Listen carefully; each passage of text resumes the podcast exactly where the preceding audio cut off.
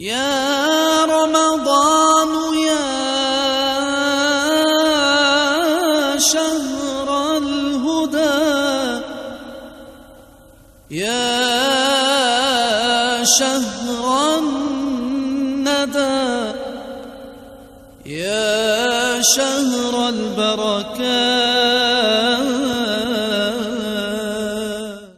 الحمد لله رب العالمين أحمده وأستعينه وأستهديه وأستغفره وأشكره وأصلي وأصلي وأسلم على سيدنا محمد وعلى آله وصحبه الطيبين الطاهرين وأسأل الله أن يوفقنا لما يحبه ويرضاه وأن يجعل نياتنا خالصة لوجهه. كنا في المرة الماضية قد تكلمنا عن الإيمان وأهميته والكفر وشديد ذنبه وبينا في المرات الماضية أنواع الكفر سواء بنوعين من التقسيم بطريقتين من التقسيم ذكرهما المصنف رحمة الله تعالى عليه. وجزاه عن المسلمين خيرا. الآن نكمل الكلام في بيان امور تتعلق بالإيمان والعقيدة وهي امور مهمة. امضي بارك الله فيك. قال المؤلف رحمه الله الوقاية من النار. إذا كان الكفر على تلك المثابة من من الذنب إذا كان الكفر ذلك الذنب العظيم كما شرحنا وإذا كان الكفر يوجب الخلود الابدي في النار. كيف يقي الإنسان نفسه من النار؟ قال الله تعالى يا أيها الذين آمنوا قوا أنفسكم وأهليكم نارا. يا أيها الذين آمنوا تجنبوا أن تدخلوا نار جهنم وجنبوا أهلكم أن يدخلوا هذه النار. نعم. وقودها الناس والحجارة هذه النار لا توقد بالحطب هذه توقد من شدتها توقد بالناس توقد بالحجارة. مم. عليها ملائكة غلاظ شداد. القائمون على هذه النار الموظفون في هذه النار ملائكة غلاظ شداد أقوياء. نعم. لا يعصون الله ما أمرهم ويف... كل شيء أمرهم الله به يفعلونه. ويفعلون ما يؤمرون. نعم. وجاء في تفسير الآية أن الله يأمر المؤمنين أن يقوا أنفسهم وأهلهم النار التي وقودها الناس والحجارة بتعلم الأمور الدينية. وتعليم أهليهم ذلك. يا أيها الذين آمنوا قوا أنفسكم وأهليكم نارا. كيف يقي الإنسان نفسه ويقي أهله نار جهنم؟ سيدنا علي رضي الله عنه فسر هذه الآية. قال علموا أنفسكم وأهليكم الخير. هكذا يقي الإنسان نفسه وأهله نار جهنم. لأن الذي لا يعلم الخير كيف يفعله؟ الذي لا يفرق بين الخير والشر كيف يفعل الخير؟ ويجتنب الشر. والتفريق بين الخير والشر هل هو بالرأي؟ الإنسان ينام يرى في المنام أن هذا خير وهذا شر فيجزم بذلك؟ الإنسان يقعد هيك يتأمل ثم يقول من تلقاء نفسه برأيه هذا خير وهذا شر فيكون الأمر كذلك؟ لا. التفرقة بين الخير والشر تكون باتباع ما جاء به نبي الله عليه الصلاة والسلام.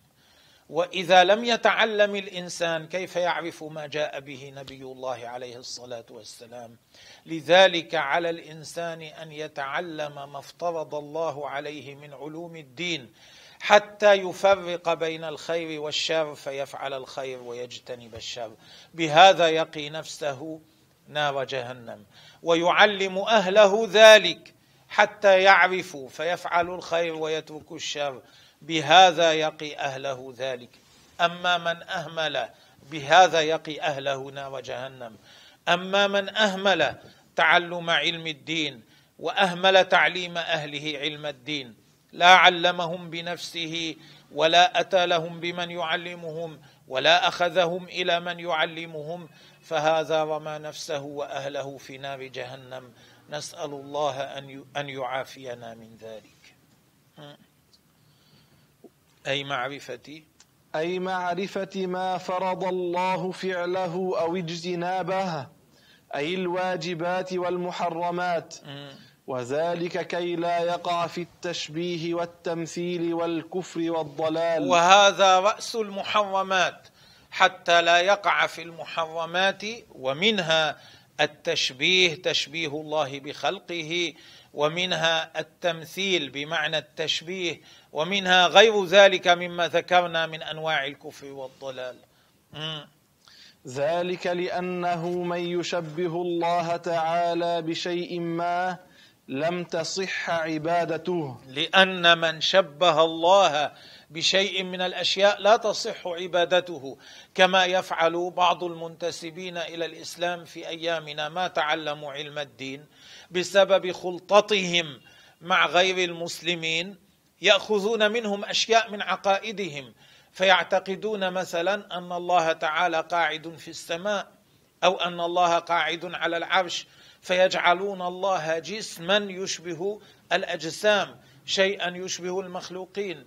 هؤلاء ما صحت عبادتهم ما صح إسلامهم. من شبه الله بخلقه ما عرف الله. إذا ماتوا على ذلك يخلدون في نار جهنم. ولو تعلموا العلم الذي أوجب الله عليهم تعلمه لعرفوا ولفرقوا بين الكفر والإيمان وبين الحق والباطل. الإنسان الذي يتعلم ما فرض الله عليه من علم الدين حتى لو وقع في المعصية ترجو له أن يتوب. لأنه يعرف أن ما وقع فيه معصية فترجو له أن يفيق يوما وأن يتوب. أما الذي لا يعرف أن ما يفعله معصية ويظن أن ما يفعله هو الصواب والصحيح كيف ترجو له أن يتوب؟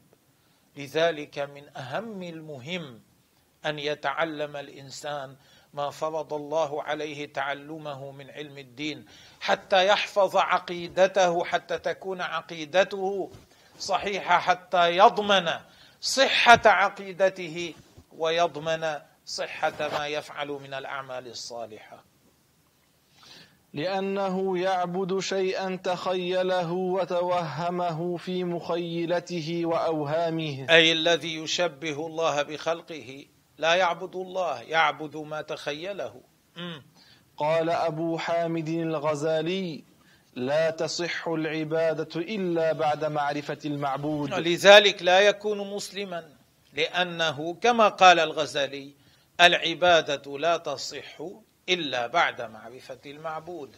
ومن لم يعرف الله بل شبهه بالمخلوقين فعبده فعبد ما شبه ولكن وأما من لم يعرف الله فشبهه بالمخلوقين. وعبد هذا الشيء الذي تخيله فإنه لا يكون عابدا لله إنما يكون عابدا لمخلوق من المخلوقين. مثل هذا كيف يكون مسلما؟ ما جاء في بدء الخلق. قال رسول الله صلى هذا الله ما جاء في بدء الخلق توطئة وتهيئة حتى يذكر المؤلف رحمة الله تعالى عليه أمورا تتعلق بالعقيدة.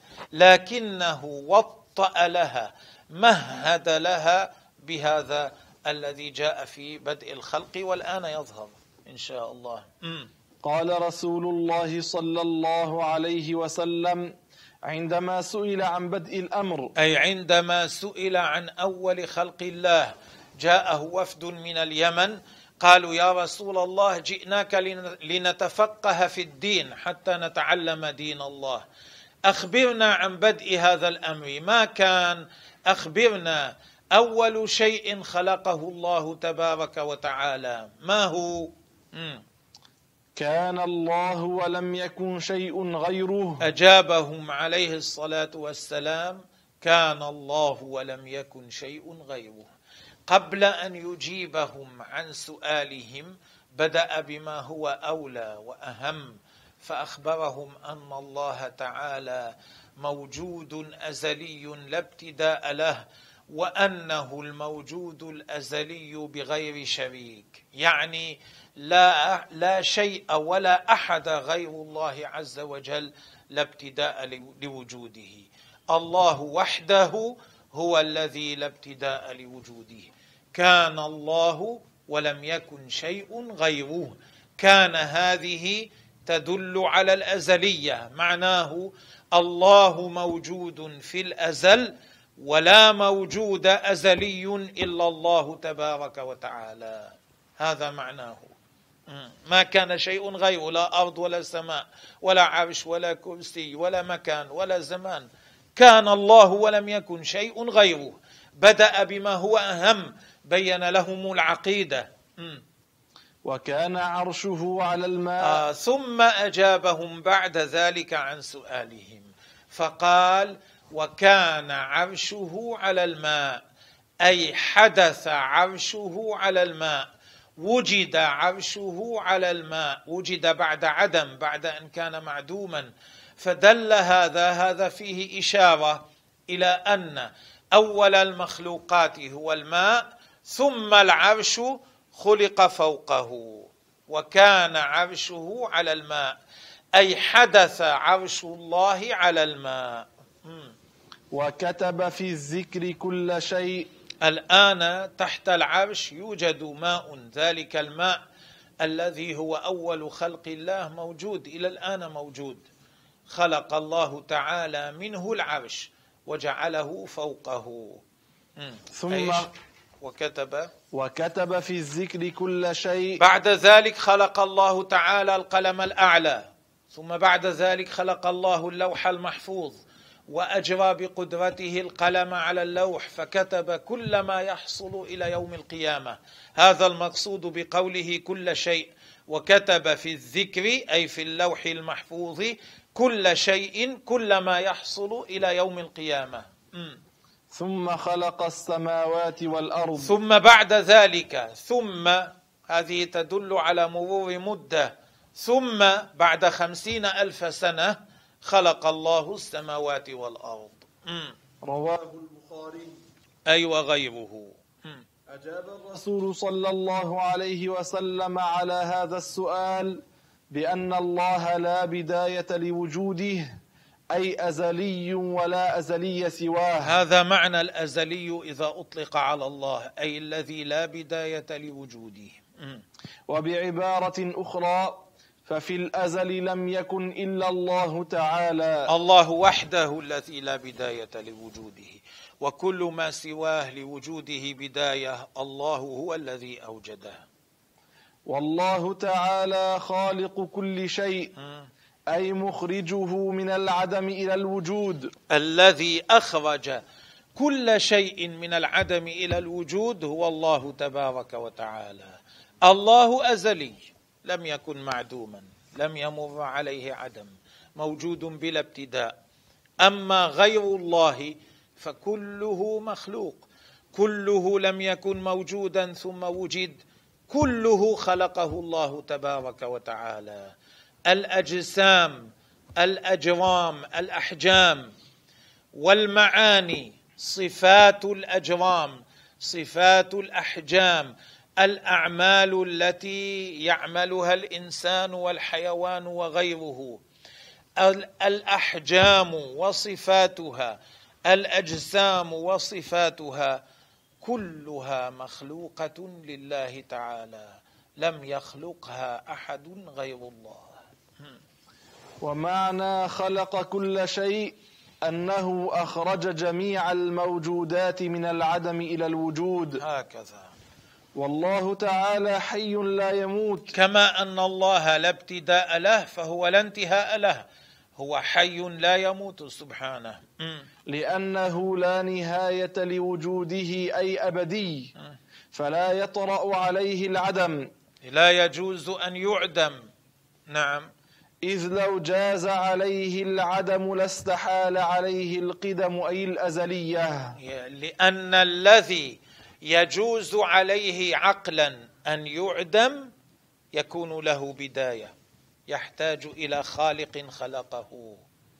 لأن الذي من حيث ذاته الشيء الذي من حيث ذاته يجوز عليه حال ويجوز عليه في وقت آخر حال أخرى غير الحال الأولى فإن مثل هذا الشيء لا بد أن يكون مخلوقا. ليش؟ لأن جواز لأن هذه الحال غير الحال الثانية. اذا من حيث ذاته بالنظر إلى ذات هذا الشيء لأن هذا الشيء هو ما عليه. هذا لا يقتضي أن يتصف بهذه الحال دون هذه الحال ولا بهذه الحال دون هذه الحال. لأنه لو كان يقتضي أن يتصف بهذه دون هذه لما جاز اتصافه بالثانية. ولو كان يقتضي أن يتصف بالثانية لما جاز اتصافه بالأولى. لما جاز عليه هذه وهذه. واتصافه بهذه ليس لذاته. واتصافه بهذه ليس لذاته. اذا لا بد أن غيره خصه بهذه الحال إذا اتصف بها أو بهذه الحال إذا اتصف بها. ومن كان كذلك لا يكون إلا مخلوقا. يعني بعبارة أخرى. الباب يجوز أن يكون مطبقا في العقل ويجوز أن يكون مفتوحا. من حيث إنه باب هذا لا يقتضي كونه بابا لا يقتضي أن يكون مغلقا. لأنه لو كان كونه بابا لأنه باب لا بد أن يكون مغلقا لما جاز أن يكون مفتوحا. ولو كان كونه بابا يقتضي أن يكون مفتوحا لأنه باب لو كان لأنه باب لا بد أن يكون مفتوحا. لكان لا يجوز أن يكون مطبقا. لكنه يجوز أن يكون مطبقا ويجوز أن يكون مفتوحا.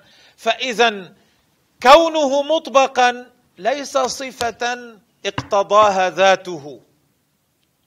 لأنه لو كان ذاته يقتضي كونه مطبوقا لكان مطبوقا طول الوقت ولم يجوز أن يكون مفتوحا.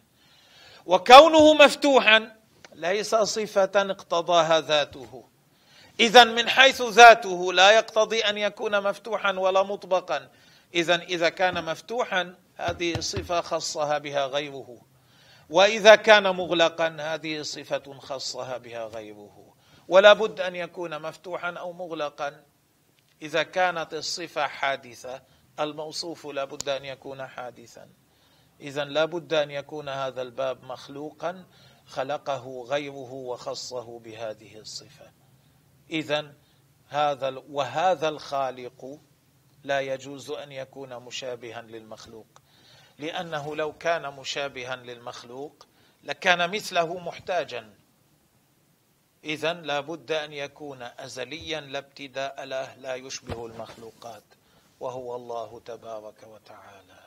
فهذا يدل من حيث العقل على أن الله تعالى هو خالق المخلوقات وأن ما يجوز عليه العدم لا بد أن يكون مخلوقا ولا يكون بلا ابتداء. لأنه إذا جاز عليه الوجود وجاز عليه العدم إذا من حيث ذاته لا يكون وجوده مترجحا على عدمه ولا يكون عدمه مترجحا على وجوده. فإذا وجد بعد عدم هناك من خصه بالوجود.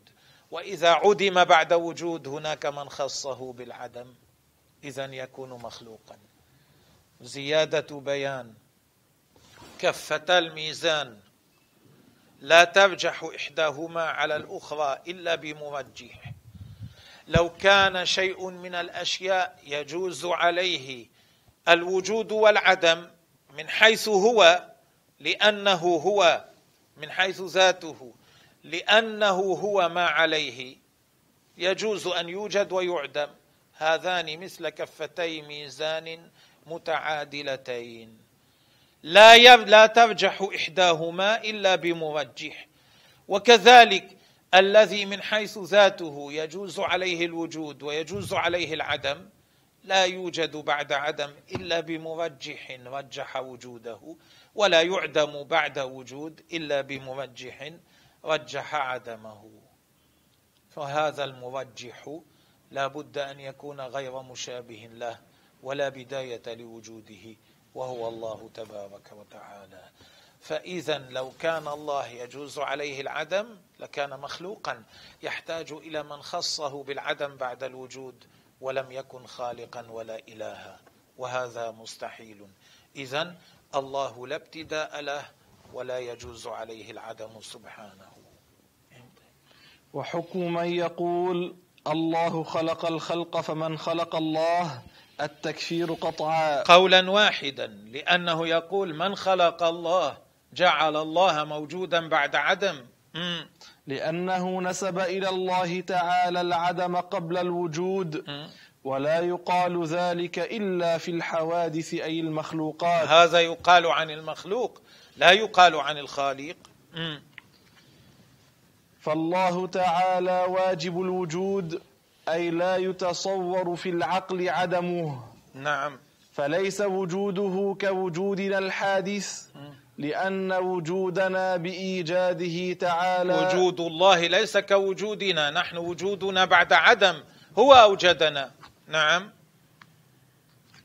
وكل وكل ما سوى الله جائز الوجود أي يمكن عقلا وجوده بعد عدم وإعدامه بعد وجوده بالنظر لذاته في حكم العقل. هكذا. فلذلك وجود الله لا يشبه وجودنا.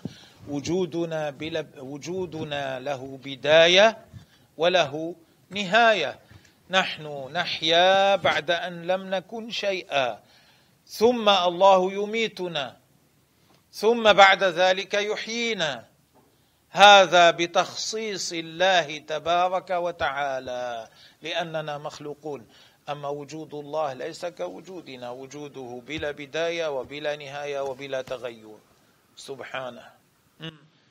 واعلم أن أقسام الموجود ثلاثة. الأول أزلي أبدي وهو الله تعالى فقط. الموجودات تنقسم إلى ثلاثة أقسام. الأول أزلي أبدي وهو الله بصفاته. الله تبارك وتعالى أزلي لا ابتداء له أبدي لا انتهاء له وصفاته لا بداية لها ولا نهاية لها. ولا يوجد موجود غير الله أزلي لا ابتداء له لا يوجد. من ادعى ذلك فقد جعل لله شريكا في الأزلية وهذا ضلال والعياذ بالله.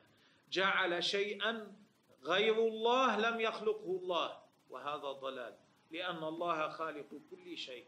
إذا لا أزلي إلا الله وحده.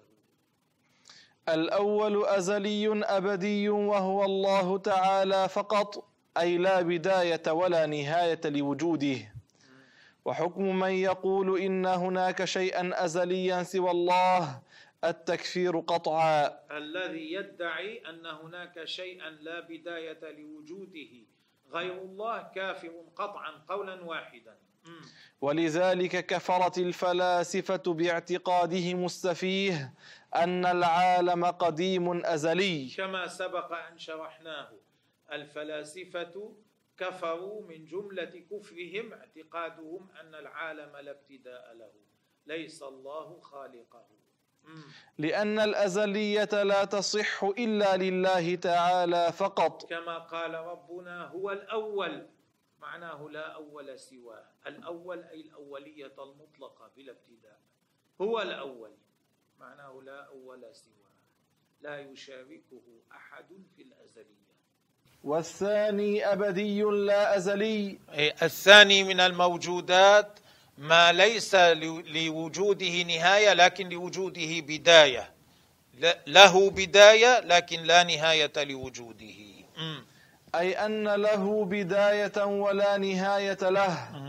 وهو الجنة والنار. هذا مثال. الجنة والنار مثال. وإلا فيوجد غيرهما. يوجد غير الجنة والنار. مما له بداية وليس له نهاية مثل الروح. الروح خلقها الله ثم لا تفنى إلى ما لا نهاية له. نعم بعض الأرواح يكون في الجنة إلى ما لا نهاية له وبعض الأرواح يكون في النار. يكون في الجنة أي مع الجسم ويكون في النار أي مع الجسم إلى ما لا نهاية له. لكن له بداية. فإذا من من الموجود ما له بداية وليس له نهاية.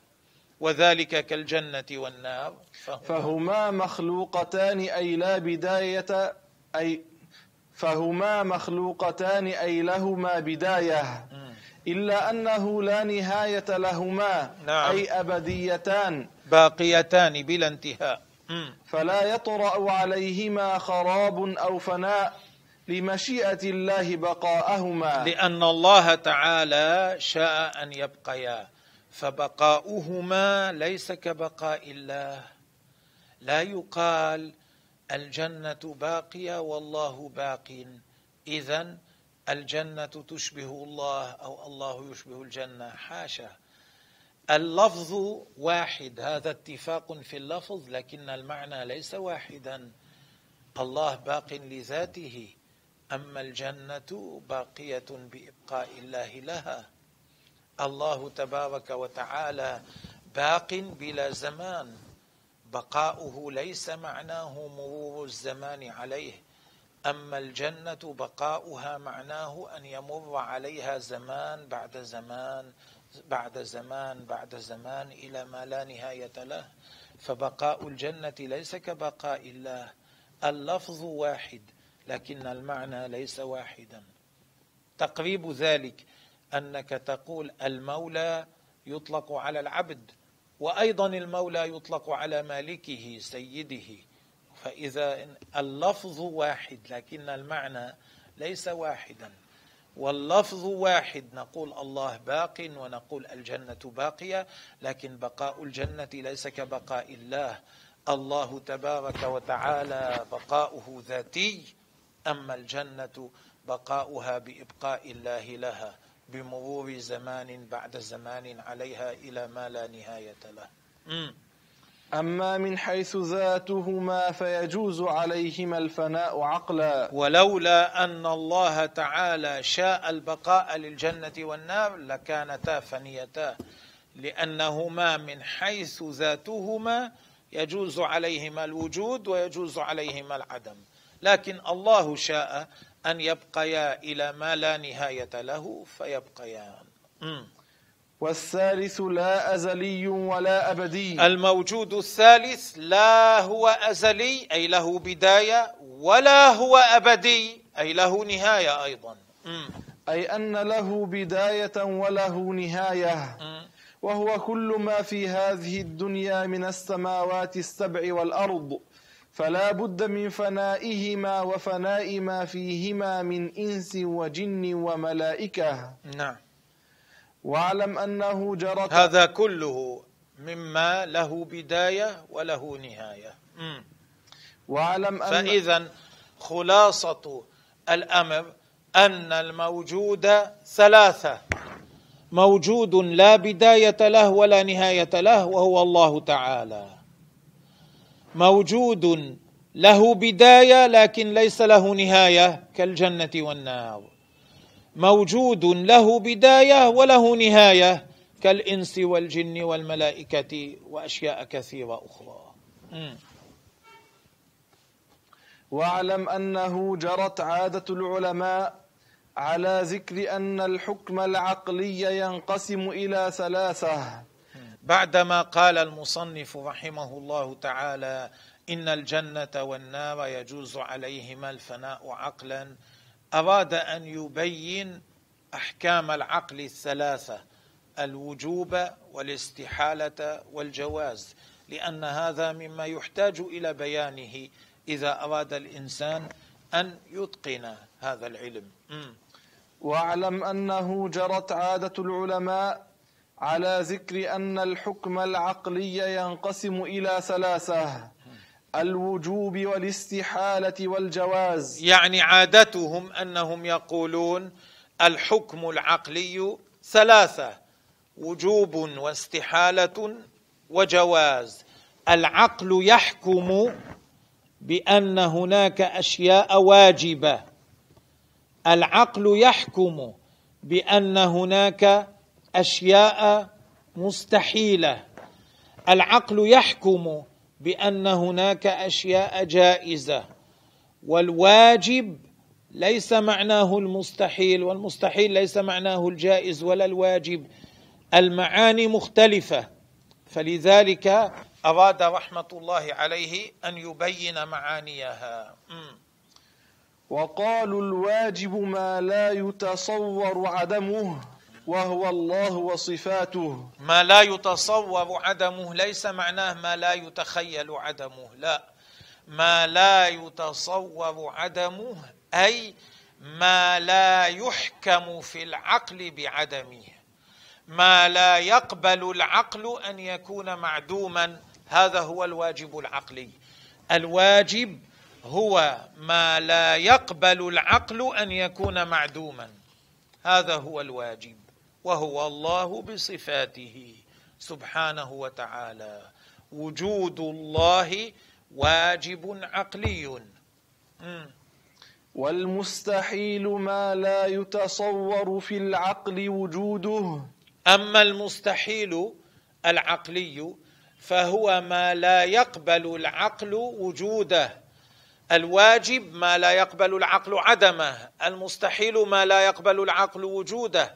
كالشريك لله هذا مستحيل عقلي. لا يقبل الوجود لا يوجد. لا يوجد. الشريك لله مستحيل الوجود. لا يوجد. مستحيل عقلا وجوده.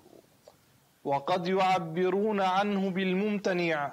أحيانا يقولون الممتنع عقلا والمعنى واحد معناه المستحيل عقلا. الواجب العقلي ما لا يقبل العدم أصلا لذاته. أصلا لا يقبل العدم لذاته. ليس غيره جعله هكذا لذاته. والمستحيل العقلي ما لا يقبل الوجود أصلا لذاته. لأنه لأن معناه ما هو معناه؟ لا يقبل الوجود. لا يوجد. وجوده مستحيل.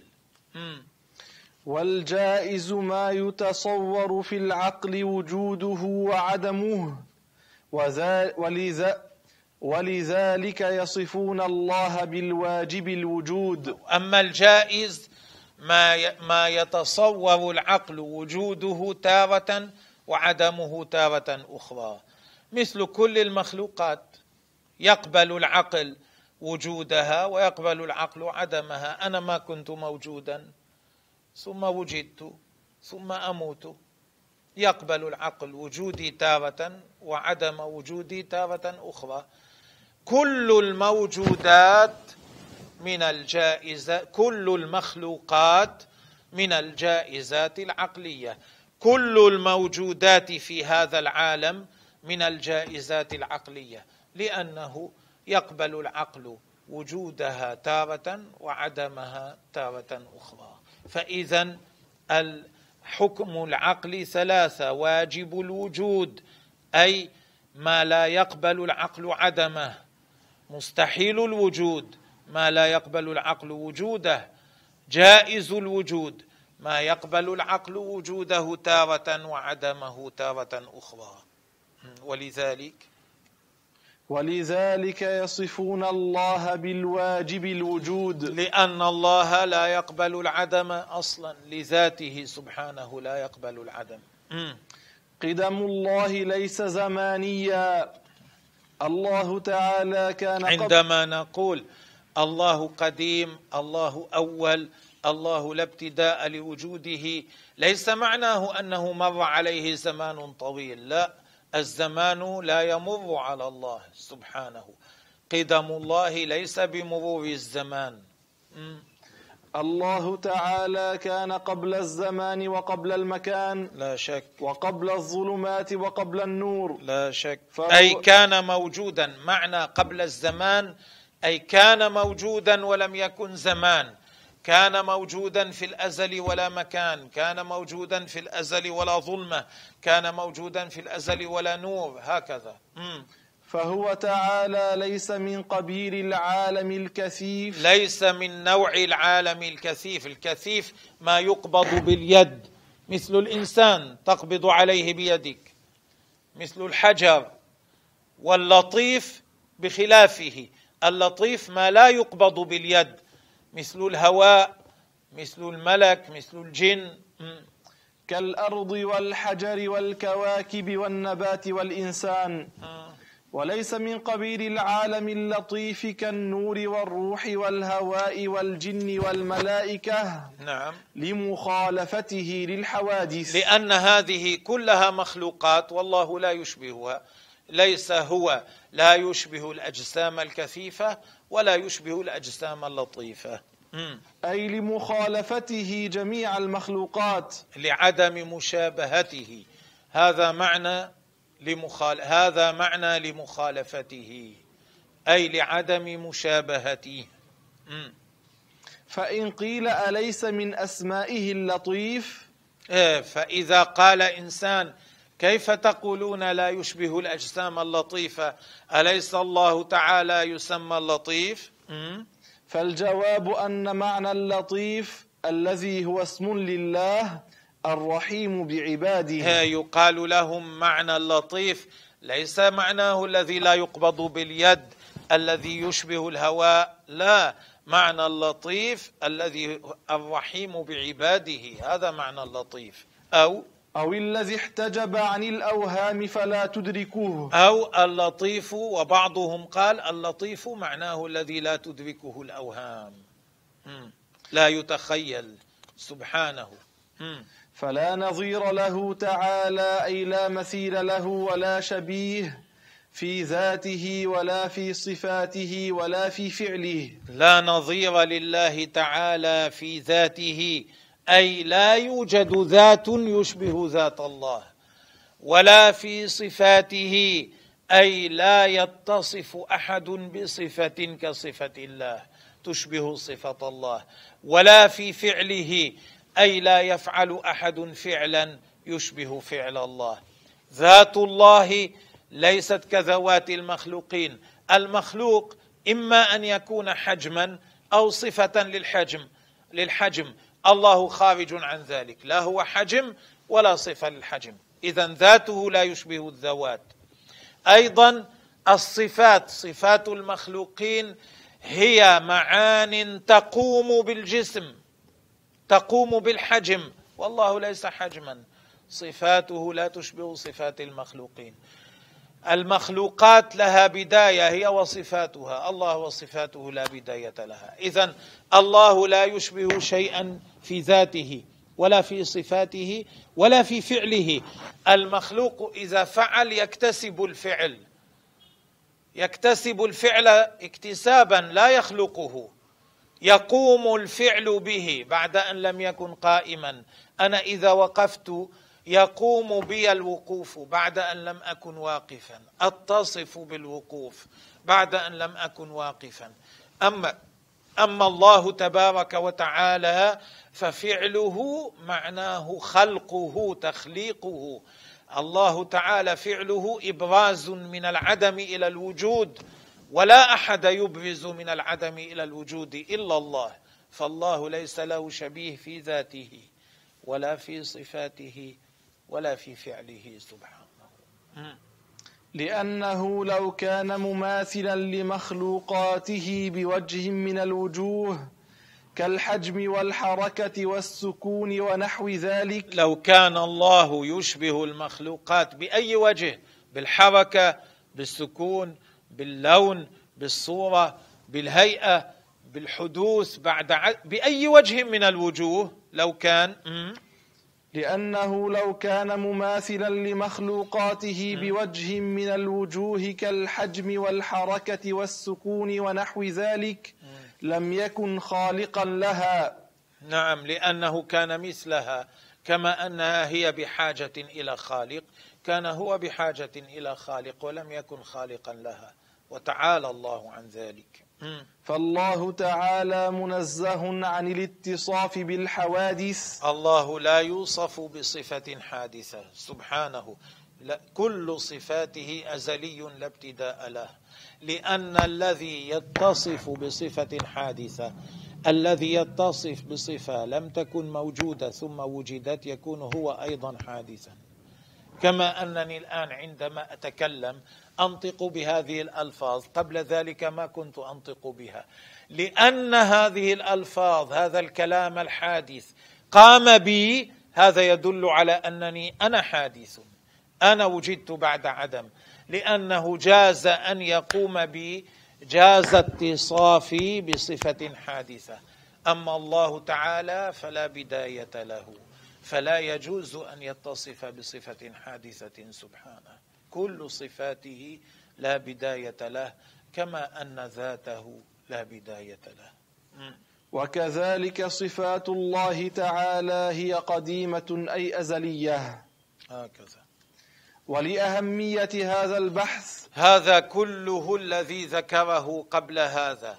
كل ما ذكره قبل هذا مما يتعلق بالعقيدة. كل ما ذكره المصنف رحمه الله تعالى. لأجل شدة أهميته.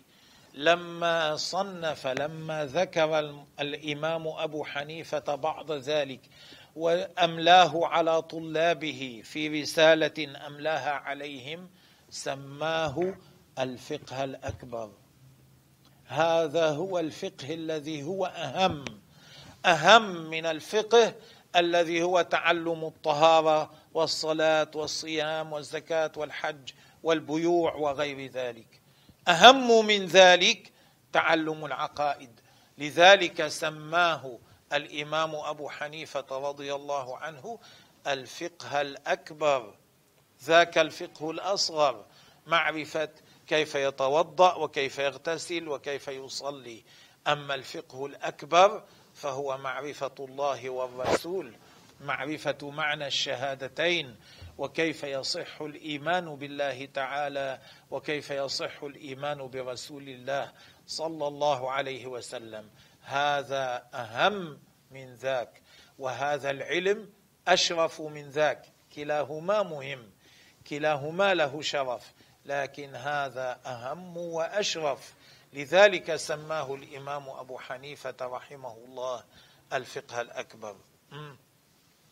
ولأهمية هذا البحث قال الإمام أبو حنيفة من قال بحدوث صفات الله أو شك أو توقف فهو كافر ذكره في كتاب الفقه الأكبر. في هذا الكتاب الذي سماه الفقه الأكبر الذي ذكرنا شدة أهميته ذكر فيه هذه العبارة. قال من قال بحدوث صفات الله من قال إن صفات الله حادثة لم يكن الله متصفا بها ثم اتصف. من نسب إلى الله صفة حادثة ادعى أن الله لم يكن متصفا بصفة ثم اتصف بها. أو شك أو شك في ذلك. هل كان الله متصفا بصفة مخلوقة أو لا؟ هل صفات الله بعض صفات الله لها بداية أو لا أو توقف أو قال أنا لا أريد أن أدخل في هذا. إلى بداية ولا ما إلى بداية؟ هل كان لها بداية أو ليس لها بداية؟ أنا لا أريد أن أدخل بهذا أنا أتوقف لا أقول لها بداية ولا أقول ليس لها بداية. من قال إن صفة الله حادثة أي لها بداية أو شك في ذلك تردد أو توقف فهو كافر هكذا قال الإمام أبو حنيفة رضي الله عنه لأن من فعل ذلك في الحالات الثلاث هو مكذب لله وللرسول. لأن الله أخبرنا بأن الله ليس له ابتداء فصفاته ليس لها ابتداء. فمن كذب ذلك فهو كافر. من كذب ذلك فقد جعل الله مثل المخلوقين. نحن بأيش عرفنا أننا محتاجون نحتاج خالقا خلقنا؟ إنما عرفنا ذلك لأن صفاتنا لها بداية. فمن نسب مثل ذلك إلى الله أو تردد في نسبة ذلك إلى الله تعالى فهو كافر لأنه مشبه لله بالمخلوقين أو متردد في التشبيه أو يقول يشبه أو لا يشبه يشبه أو لا يشبه. وهذا ما عرف الله تبارك وتعالى. لذلك قال الإمام أبو حنيفة إنه كافر. وقال الطحاوي ومن وصف الله بمعنى من معاني البشر فقد كفر. وهذا سبق أن ذكرناه. الإمام الطحاوي قال من وصف الله بمعنى أي بصفة من معاني البشر أي من صفات البشر فقد كفر. هذا أمر اتفق عليه أهل السنة وهو اعتقادهم فينبغي علينا أن نتمسك به ولم يخالف فيه في هذا المعنى أحد من أهل الإسلام.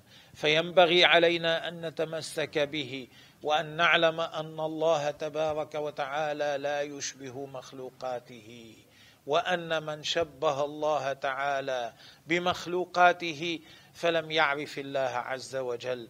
نسأل الله أن يحيينا ما حيينا مسلمين وأن يتوفانا مؤمنين. وسبحان ربك رب العزة عما يصفون وسلام على المرسلين والحمد لله رب العالمين. والله أعلم.